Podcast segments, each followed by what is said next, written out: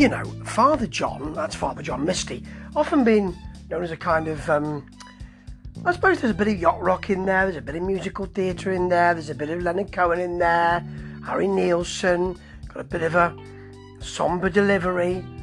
So there's something for a lot of people there.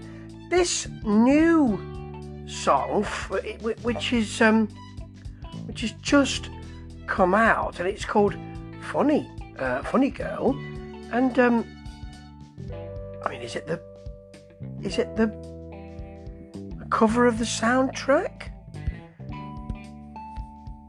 Maybe I should check that out and have a look. Really not. It's going to be from a from an album that's coming out in April, which is called at the moment Chloe and the Next 20th Century. And it does start with some really nice strings. Swelling strings, one might say. Beckoned. Lots of expectation there. It's kind of like a Dust Bowl sepia feel, like a sort of John Ford thing, but with what looks to be a jellyfish just uh, coursing through the air. The song itself has a really clear singer-songwriter vocal from uh, Mr. Misty.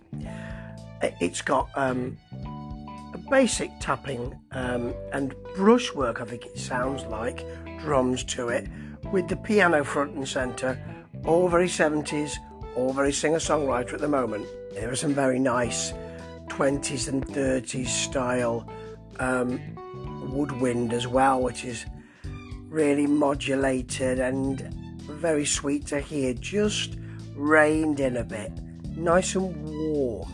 In the video, we now have an opening door towards what is no longer sepia, it's, uh, it's colour, but the jellyfish type, balloon type ball is wondering whether to enter this new world or stay in the sepia world. It's a decision for quite a few people, I would say, throughout their lives. Decision made Colour world it is. Lovely red sky, and the song kind of comes to a bit of a conclusion. Um, it sounds like it reaches its end halfway through, but strings take us on with a kind of crescendoing, parping, tea dance, Broadway horns, quite um, quite fruity, I think. Fruity, yes. Then some descending plucked strings. Of course, that's what you need in this kind of song. It's almost a pastiche, but not quite, because it's not slavish in that way. There's a plaintive trumpet next that's really clear. It really cuts through everything nicely. The jellyfish balloon, if you're wondering by the way, is exploring uh, craggy rocks and some kind of very um, sort of, I suppose, filmic, sort of science fiction and fantasy, green lit rockery and finally finds the sea, which actually, I mean, considering we're talking about some kind of jellyfish here, is re- a really sweet moment in the video. It ends with crescendos of, but reined in crescendos of music, like a very, like a sort of um, Victrola, an old um, Broadway musical feel, really nicely done. Loon flies free and then we just pan up and of course it's in a theatre. Of course it is.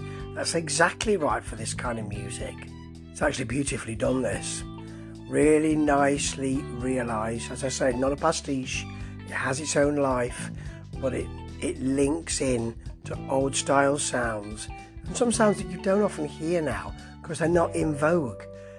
Too many people want to play what's in vogue. And it's really nice when people don't, but make it their own. This is what happens here. It's beautiful work. He has his own voice, even if he's looking at other people's, because that is when you know that you have your own. When you can look at others, but do it yourself. Beautifully done. Funny girl, funny song, funny video. Beautiful. Ta ta.